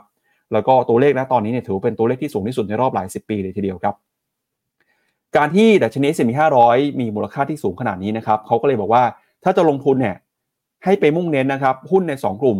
กลุ่มที่ 1 คือหุ้น small cap ครับที่อยู่ในดัชนี Russell 2000 นะครับเขาบอกว่าในหุ้นกลุ่ม small cap เนี่ย PE ยังถือว่าถูกนะครับเมื่อเปรียบเทียบกับดัชนีใหญ่ทั้งดัชนี แล้วก็อีกหนึ่งกลุ่มที่เขาบอกว่ามีความน่าสนใจเช่นกันก็คือหุ้นในกลุ่ม consumer staples ครับสินค้าที่เกี่ยวข้องกับการอุปโภคบริโภคนะครับยังคงเป็นสินค้าหุ้นกลุ่มที่มีมูลค่านะครับที่ไม่ได้แพงมากเมื่อเปรียบเทียบกับหุ้นในกลุ่มเทคแล้วก็หุ้นในกลุ่มอื่น ๆด้วยนะครับที่ราคาแพงขึ้นมา มากแล้วก่อนหน้านี้แล้วเขาก็บอกว่าแนวโน้มของธุรกิจต่างๆเหล่านี้เนี่ยยังคงมีแนวโน้มเติบโตขึ้นมาได้ดีนะครับ อันนี้ก็เป็นมุมมองของ UBS แล้วก็ทาง Goldman Sachs ครับ อืมนะครับ ลองมาดูที่หน้าผมเนี่ยนะครับโทษทีเอ่อตรงราคาที่เขาให้ไว้เนี่ยเป้าไว้ห้าหนึ่งห้าศูนย์นะครับ จากตรงนี้ไปก็อีกประมาณแปดเปอร์เซ็นต์คือตอนนี้สี่พันแปดตอนนี้คือการ test high all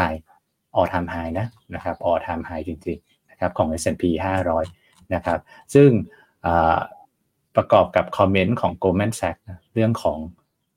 value ว่าในกลุ่ม small cap ในนี่มาดู Russell 2000 นะครับ คือ S&P 500 เนี่ยมันก็เป็นหุ้นใหญ่ 500 ตัวแรก แล้วทุกวันนี้ความใหญ่ของหุ้น top 5 top 10 หุ้นนางฟ้าเจ็ดตัว มันยิ่งใหญ่เข้าไปใหญ่นะ มันมี concentration มันมีการกระจุกตัวที่สูงนะครับ แต่ว่าพอมาดู หุ้น 2,000 ตัวล่างสุดจากข้างล่างขึ้นมาเนี่ยนะครับมันห่างไกลเลยกับว่า all time high นะครับ นั่นก็คือเหตุผลที่ Goldman Sachs ออกมา call เรื่องแบบนั้นนะครับครับไปดู variation หน่อยครับ ในหน้าจอนี้นะครับ S&P 500 ราคาขึ้นมา all time high แล้วนะครับ แต่ถ้าดู variation เนี่ยตอนนี้ยังสามารถลงทุนได้หรือเปล่าครับ อืม คือจะเห็นว่าราคา all time high ไปเทสช่วงท้ายปี 2021 แต่ valuation เนี่ยนะครับตอนนั้นเนี่ย valuation ขึ้นไปประมาณเกือบ 22 เท่านะครับจริงๆ valuation ไปพีคช่วง24 เท่าด้วยซ้ำนะครับเป็น forward นะหมายถึงว่าใช้ earning ใช้การ earning คาดการเป็นตัวหารนะครับจะเห็นว่ารอบนี้ก็คือขึ้นมาจริงๆ ถ้าดูเทียบกับในอดีตยาวๆ กว่านี้ 5 ปี 10 ปีเนี่ยก็อยู่ในโซนสูง แต่ถามว่าสูงที่สุดไหม ก็ยังไม่ใช่คือเราเห็นดูในรูปก็จะเห็นนะแปลว่าอะไรแปลว่าจริงๆแล้ว จริงๆ S&P 500 ขึ้นมาเนี่ยไม่ได้ขึ้นมาแบบขาลอยนะ ขึ้นมาแบบมีกำไรรองรับระดับหนึ่ง แต่ก็ต้องยอมรับว่าในช่วง 12 เดือนที่ผ่านมาเนี่ยราคาหุ้นเนี่ยขึ้นมาเร็วกว่าตัวกำไรนะครับก็ทำให้ PE มันขึ้น ซึ่งจริงๆ มันก็มาจากมุมมองเรื่องดอกเบี้ยกับเงินเฟ้อนะครับที่เป็นขาลงนะครับครับก็อันนี้ก็เป็นมุมมองนะครับเรื่องของ ตลาดหุ้นสหรัฐนะครับ แล้วไปดูต่อครับ หุ้นขนาดกลางขนาดเล็กรัสเซลสองพันบ้างครับพี่ยงมูลค่าเป็นยังไงบ้างครับ ครับก็โหอย่างพอเมื่อกี้เราพูดถึงรัสเซล2,000ที่เรียกว่ายังไม่ได้ไปไหนไกลนะนะครับหุ้นขนาดเล็กในสากลางเล็กในสหรัฐอเมริกาเนี่ยก็ต้องยอมรับว่าเอ่อ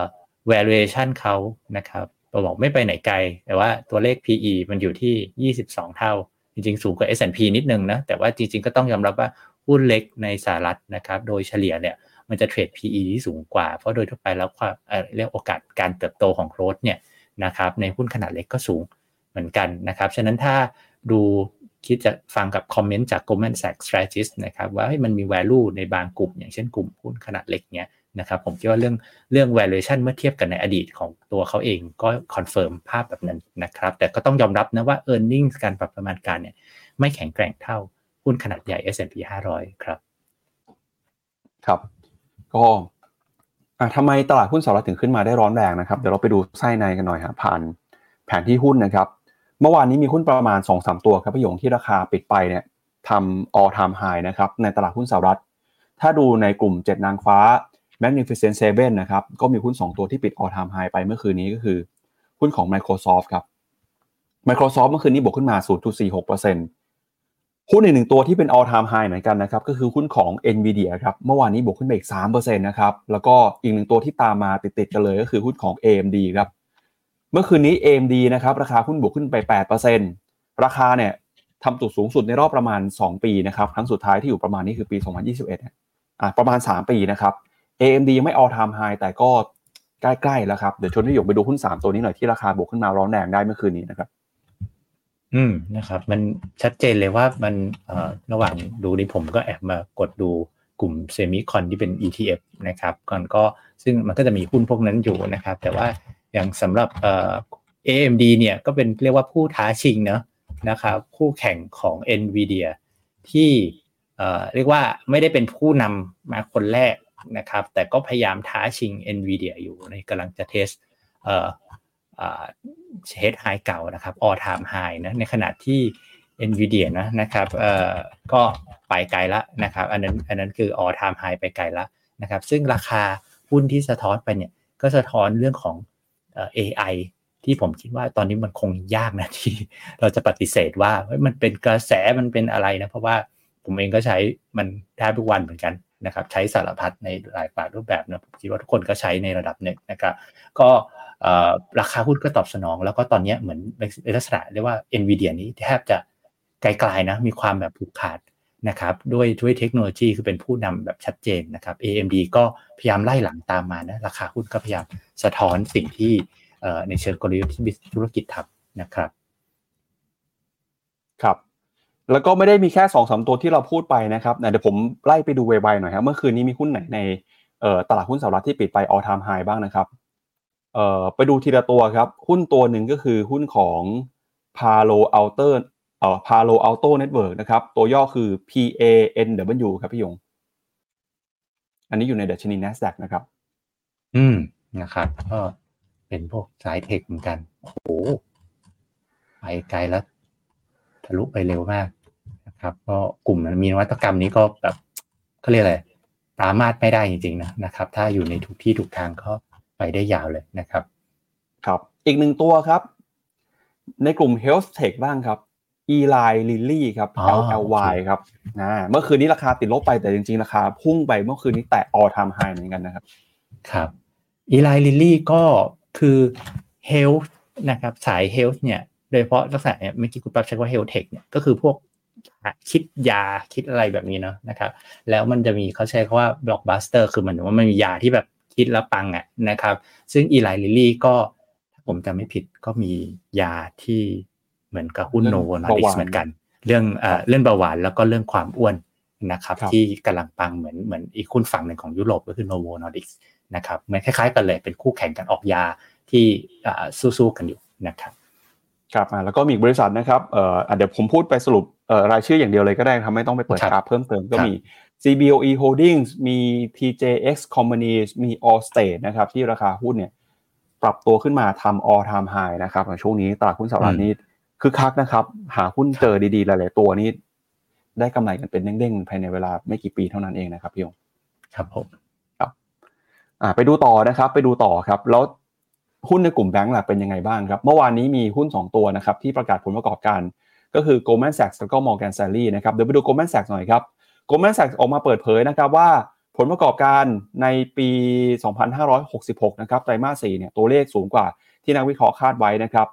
ก็ธนาคารมีกำไรนะครับ5ดอลลาร์48 เซนต์ต่อหุ้นครับสูงกว่าที่ตลาดคาดการไว้จะอยู่ที่3เหรียญ50 เซนต์นอกจากนี้นะครับธนาคารเองก็มีรายได้อยู่ที่ระดับ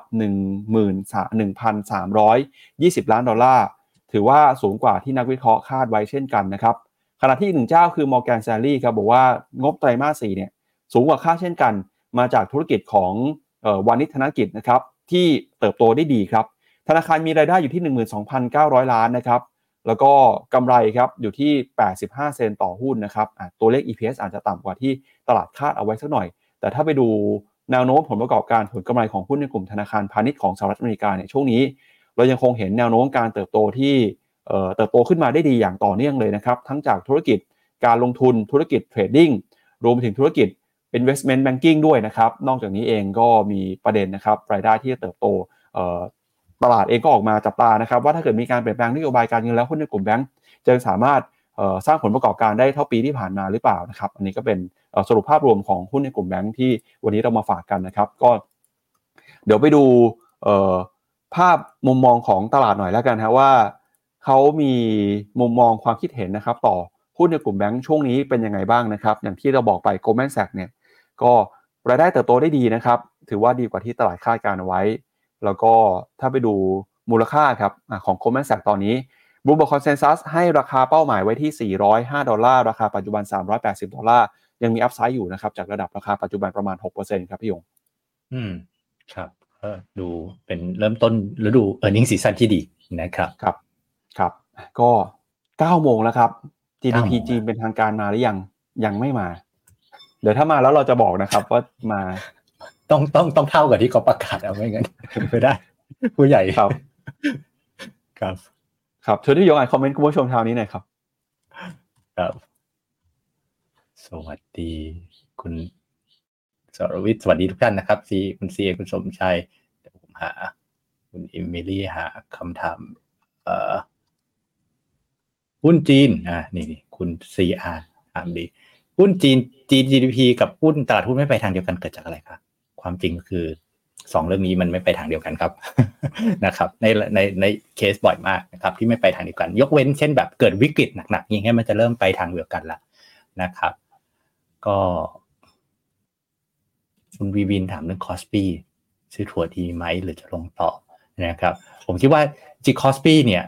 บน thesis เราเรื่อง semiconductor เนาะเป็นถ้าถ้ามองในมุม MEVT Call มองระยะแบบหกถึงสิบสองเดือนเนี่ยผมคิดว่ายังยังเก็บสะสมได้ แต่ว่าต้องยอมรับจริงๆมันมีตัวเลขบางอย่างที่สะดุดแรง ในทีมยังยังมาเช็คกันแล้วตกใจอยู่นิดหนึ่งนะครับเดี๋ยวจะกลับไปไปรีบลองทวนทำการบ้านดูนะครับว่าตัวเลข PMI ทำไมมันทรุดจังนะทำไมเราเห็นเรื่องข่าวเซมิมันดูเหมือนจะฟื้นนะครับ ประมาณนั้นครับก็ได้ทักทายกันครับผม อะระหว่างรอตัวเลขเป็นทางการของหุ้นจีนนะครับเดี๋ยวไปดูแบงก์ชาติบ้านเราหน่อย วันนี้เราพูดแบงก์ชาติอเมริกาแบงก์ชาติยุโรปไปแบงก์ชาติบ้านเรานะครับช่วงนี้ก็มีประเด็นเหมือนกันครับ มีคนไปถามแบงก์ชาติครับว่าทำไมนะครับประเทศไทยเนี่ยปีนี้ถึงมีโอกาสที่จะยังคงนโยบายการเงินระดับสูงต่อไป หรือว่าอาจจะไม่ลดดอกเบี้ยเลยในปีนี้นะครับ ก็ทางแบงก์ชาติออกมาชี้แจงนะครับ คุณปิติดิชยทัศน์ครับผู้ช่วยผู้ว่าการสายนโยบายการเงินออกมาระบุนะครับว่า ในฐานะเลขานุการของกรงงเนี่ย อาจจะมี 4 เหตุผลนะครับที่อัตราเงินเฟ้อติดลบแล้ว แต่ทำไมกรงงถึงไม่ยอมลดดอกเบี้ยครับ เหตุผลที่1นนะครับก็คือเรื่องเงินเฟ้อที่ติดลบในบ้านเราเนี่ยอาจจะมาจากปัจจัยเฉพาะนะครับที่ทางกรงงมองว่าอาจจะเป็นเรื่องที่ไม่ยั่งยืนครับ เหตุผลที่ 2 คือ การลดดอกเบี้ยนะครับไม่ได้เป็นตัวสะท้อนกำลังซื้อที่แผ่วลงไปมากเพราะนโยบายการเงินไม่สามารถตอบสนองปัจจัยเหล่านั้นได้ แล้วก็3นะครับก็คือ เงินเฟ้อคาดการเนี่ยยังอยู่ในระดับ 2%ในหลายมิตินะครับแล้วก็ 4 คือการลดลงของเงินเฟ้อเป็นปัจจัยปัญหาด้านอุปทานในภาคการผลิตที่ที่คลายลงในบางสินค้านะครับ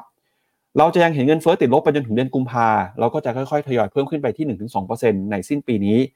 ดังนั้นนะครับกรงงก็บอกว่าไม่จำเป็นต้องมีการประชุมนัดพิเศษ โดยกรงงจะมีการประชุมนัดแรกปลายเดือนมกราคมนี้นะครับแล้วก็ประกาศผลในช่วงต้นเดือนกุมภาพันธ์ส่วน การดำเนินนโยบายการเงินเนี่ยปัจจุบันก็ถือเป็นสิ่งที่ต้องระมัดระวังนะครับ เนื่องจากกระทบกับผู้คนเป็นวงกว้าง แล้วก็มีคนถามนะครับว่ามาผิดทางหรือผิดพลาดหรือไม่กรงก็ยืนยันบอกได้เลยนะครับ ว่าไม่ครับเวลาขึ้นดอกเบี้ยเนี่ยจะมี 2 ส่วนด้วยกันนะครับ ส่วนที่ 1 ก็คือดอกเบี้ยที่ขึ้นสูงจะกระทบต่อภาระดอกเบี้ยของประชาชนที่เพิ่มขึ้น แล้วก็2นะครับดอกเบี้ยที่เปลี่ยนแปลงไปจะเปลี่ยนแปลงกระทบต่อแรงจูงใจในการก่อหนี้ใหม่นะครับ แล้วก็ปัจจุบันเนี่ยด้วยภาวะหนี้ครัวเรือนที่อยู่สูงนะครับ ทำให้ช่องทางในการก่อหนี้น้อยลง แต่กรงงก็ยืนยันว่ายังคงต้องใช้ความระมัดระวังอยู่นะครับ นอกจากนี้นะครับกรงงก็ได้มีการพูดถึงนะครับสถานการณ์อีกหลากหลายกรณีนะครับทั้งเรื่องของ Digital Wallet ที่ยังคงต้องรอความชัดเจน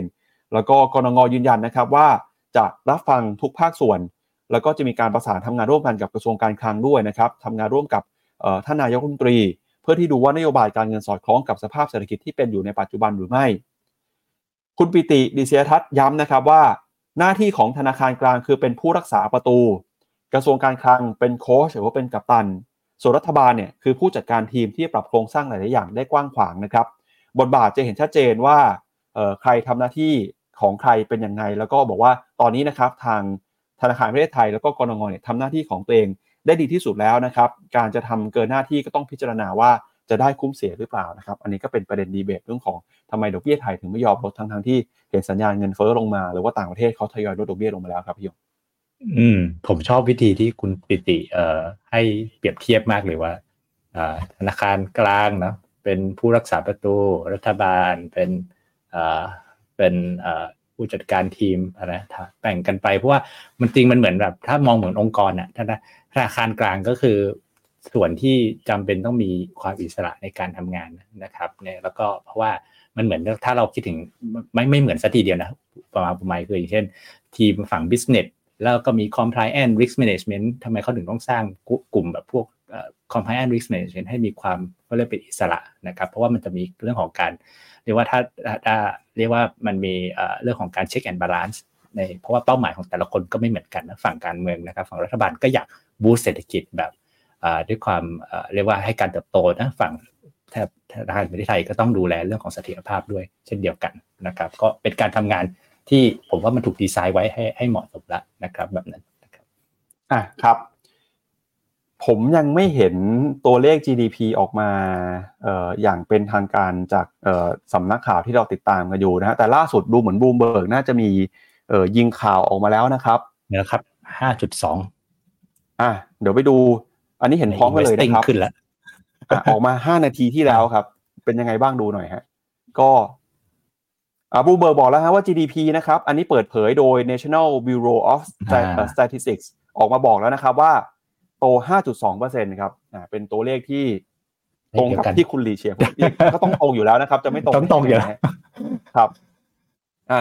GDP โต 5.2 ครับ แล้วก็มีตัวเลข Fixed Investment ด้วยนะครับ โต 3% Retail Sale โต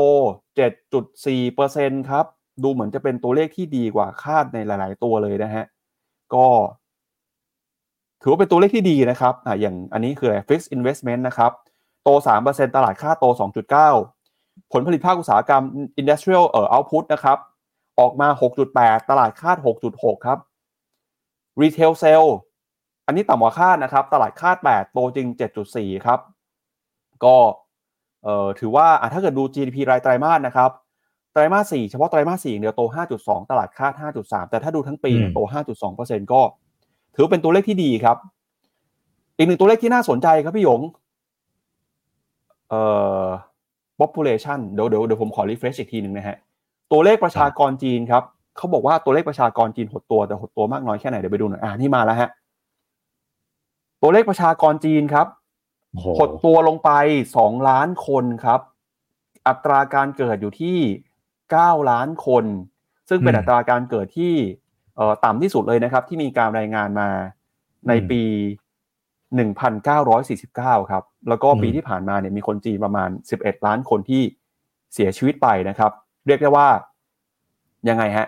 เสียชีวิต 11 คนเออ11 ล้านคน อัตราการเกิดลดลงไป 2 ล้าน มีคนเกิดใหม่ 9 ล้าน แปลว่าเสียชีวิต11ล้าน เกิด9ล้าน คือ ติดลบไปประมาณ2ล้านคนอ่า ถ้าดูภาพนี้นะครับ ก็คืออัตราประชากรของจีนเนี่ยกำลังจะลดลงแล้วครับพี่หยงอันนี้น่าสนใจนะครับว่าจีนจะทำยังไงต่อ ชวนพี่หยงไปดูตลาดหุ้นหน่อยครับแล้วตลาดหุ้นตอบรับยังไงบ้างนะครับ หุ้นจีนครับ ตัวเลขล่าสุดเช้านี้เลยนะครับเซี่ยงไฮ้ Composite ติดลบไป 0.7%เออเซินเจิ้นลบไป 0.6 China A50ลบหนึ่งแล้วก็โอ้โหฮั่งเส็งครับฮั่งเส็งลบลบต่อสองจุดสี่ครับฮั่งเส็งนี่น่ากังวลมากเมื่อวานนี้ลงสองนี่ลงไปสองจุดสี่นี่โอ้โหหุ้นจีน เหนื่อยครับเหนื่อยเห็นอย่างนี้แล้วเหนื่อยเดี๋ยวชวนพี่หยงดูภาพกราฟหน่อยครับว่าเป็นยังไงบ้างครับ อืม เห็นแล้วก็เหนื่อยเลยครับนะครับ ก็มีกำลังวิ่งเข้าสู่นะโลช่วงที่ล็อกดาวน์กันแบบ แบบหลับหูหลับตาล็อกดาวน์นะครับ ก็ยังผมคิดว่าตรงนั้นคงต้องเป็นเป็นแบบ hard stop แล้วแหละคนตอนนี้คงแบบ next station เหมือนสถานีตัดไป คือคงต้องมองโลถึงตรงนั้นนะครับ ฉะนั้นก็เรียกว่าเอาใจช่วยนะคนที่รู้แล้วก็ในที่เราลงทุนกันอยู่นะครับคิดว่ามันจะแย่ไปกว่าตอนที่แบบหลับหูล็อกตาล็อกดาวน์เนี่ยนะครับ ก็คิดว่าไม่ขนาดนั้นไหมไม่รู้ท่านลงทุนคิดยังไง นะครับในภาพรวมมองกันแต่ว่าบูอีกก็ประกาศ GDP มาอีกก็ยังดูตลาดก็เทกันแบบหนักแหละนะครับ ครับเอาละครับ ก็เดี๋ยวเรามาดูต่อครับ แล้วโอกาสการลงทุนตอนนี้จะอยู่ที่ไหนนะครับ มีที่ไหนบ้างที่เราจะสามารถลงทุนได้เอ่ออย่างปลอดภัยในปีนี้นะครับก็ปลอดภัยชวนพี่หยงไปดูหน่อยฮะมองขาดทุกโอกาสการลงทุนครับ วันนี้ผมเข้าใจว่า ทาง Finnomena เนี่ยจะมีคำแนะนำในการปรับพอร์ตให้กับนักทุนที่มีพอร์ตอยู่กับเราด้วยนะครับเอ่อเดี๋ยวเดี๋ยวสักครู่นะครับเครื่องผมอ่าเดี๋ยวใช้ของคุณปั๊บก็ได้ครับอ่าครับเดี๋ยวอ่าไปดูอ่างั้นเริ่มได้เลยครับ ได้ครับผมครับจริงๆแล้วเดี๋ยวเดี๋ยวอ่าช่วงเย็นวันนี้นะครับ จะมี notification ปรับพอร์ตออกไปหลายพอร์ตทีเดียวนะครับ แต่ว่าผมยังไม่เดี๋ยวเดี๋ยวไปรอดู นะครับกันตอนเย็นอีกทีนะครับ แล้วก็แต่ว่าวันนี้ผมมามาเล่าให้ฟังในภาพรวมก่อน ซึ่งจริงๆแล้วถามว่าภาพรวมที่ที่ว่าเนี่ยนะครับ จริงๆแล้วมันเป็นการปรับเพื่อให้สอดคล้องกับ Outlook 2024 Outlook ที่เราออกมาช่วงปลายปีที่แล้วนะครับ ซึ่งเราก็แบ่งเป็น3ธีมนะครับ ผมคิดว่าหลายท่านอาจจะเคยได้ยินล้วนะครับ แต่ว่าในการปรับพอร์ตในรอบนี้นะครับ จะอิงอยู่บนธีมเหล่านี้แหละนะครับ แล้วก็ ที่ผมไฮไลท์สีไว้ก็หมายถึงว่าเป็น position ที่สำคัญนะครับ ที่เราจะมีการปรับเพิ่มหรือลดนะครับในหลายสัดส่วนนะครับ เพราะว่าเราครึ่งปีแรกเราคิดว่าสินทรัพย์เสี่ยงยังน่าจะดีนะครับ เราชอบสั่ง US แต่ US เราก็จะชอบสไตล์ laggard มากกว่านะครับชอบยุโรปนะครับชอบยังชอบภาพรวมยังชอบ EM นะครับแต่ว่าในใน action ของเราเนี่ยอาจจะโฟกัสไปตรงฝั่งไทยนะครับแล้วเราที่เราอาจจะมองเป็น underweight หรือมองเป็นขาขายนะลดน้ำหนัก นะครับซึ่งก็อยู่แล้วแต่แผนลงทุนคือเป็นฝั่งของทองนะครับแล้วก็อีก position หรือก็อีกสิซับหนึ่งที่เราคิดว่ามีความน่าสนใจมาก ๆ เลยก็คือฝั่งตราสารนี้โลกนะครับฉะนั้นเดี๋ยวภาพรวมการปรับพอร์ตเดี๋ยวรอดูกันอีกทีนะครับตอนช่วงเย็นนะครับจะมีข้อมูลออกไปนะครับแล้วก็รายละเอียดทั้งหมดเนี่ยนะครับผมจะพูดในรายการ Portfolio Mastery พรุ่งนี้ช่วงเย็นนะครับไม่แน่ใจพรุ่งนี้แบบก็ เดี๋ยวรอติดตามกันนะครับ ได้ว่าที่มาที่ไปรายละเอียดเป็นอย่างไรนะครับ ส่วนวันนี้นะครับผมมีโอกาสการลงทุนสำหรับแบบสไตล์ long term growth นะครับ ซึ่งพอผมนึกถึงลองเทอมแล้วผมจะนึกถึงกองทุนกองทุนค่ายหนึ่งนะครับ ก็คือค่ายของ Capital Group นะครับ Capital Group เนี่ยในบ้านเรามันจะเป็นกองชื่อ KKP GNP ซึ่งมี 2 แชร์คลาสนะ มีทั้ง hedge ค่าเงิน และไม่ hedge ค่าเงิน นะครับกองทุนเนี่ยแคปชื่อกองทุนหลักชื่อ New Perspective Fund คุณปั๊บรู้ไหมครับว่าบริษัทเนี่ยอยู่มากี่ปีแล้ว Capital Group อยากเดาไหมฮะน่าจะเป็นร้อยไหมครับ ใกล้ๆเลยครับเก้าสิบสามปี ครับเก้าสิบสามปีนะครับ แล้วกองทุนที่ว่าเนี่ยนะครับ strategy เขาทำมาห้าสิบห้าสิบเอ็ดปี ปีนี้เข้าปีที่ห้าสิบเอ็ด นะครับ มันเป็นอะไรที่แบบโหเวลาที่จะพูดถึงคนลองเทอมเนี่ย วิธีหนึ่งก็คือย้อนกลับไปดูประวัติศาสตร์นะครับ มันมีประวัติศาสตร์ที่ที่ที่น่าเหลือเชื่อเลยนะครับสำหรับกองทุนนี้ แต่ว่าบางท่านถ้าเรา Google ไป Capital Group New Perspective Fund เนี่ยเอาเนี่ยไป Google เนี่ยบางท่านก็แบบเหมือนสอนวันนี้ผมมาสอนแบบเหมือนทำการบ้านสอนตกปลาด้วยนิดหนึ่งสมมติว่าไปทำการบ้านเนี่ยครับมันอาจจะเจอว่าเอ้ย ทำไมมันเอ่อ performance นะครับตัวกองทุนหลักในไม่ว่าจะเป็นในเว็บ Financial Times หรือ Bloomberg เนี่ยมันไม่เกินแบบ 5-6 ปี คืออันนั้นมันเป็นลักษณะของกองทุน mutual fund ในลักเซมเบิร์กนะครับที่เขาจดให้นักลงทุนรายย่อยสามารถลงทุนได้กองทุนทั่วไป แต่จริงเขารัน strategy แบบนี้ให้นักทุนสถาบันทั่วโลกมา 50 กว่าปีนะครับและที่เจ๋งอีกอย่างหนึ่งก็คือว่า Capital Group คุณปั๊บรู้จักเราพูดถึง MSCI ประจำเนะมันเกี่ยวข้องกัน นะครับ MSCI สองชื่อหลังอะ CI เนี่ยมันคือมาจาก Capital International ก็คือจริงๆแล้วเนี่ยคนที่สร้าง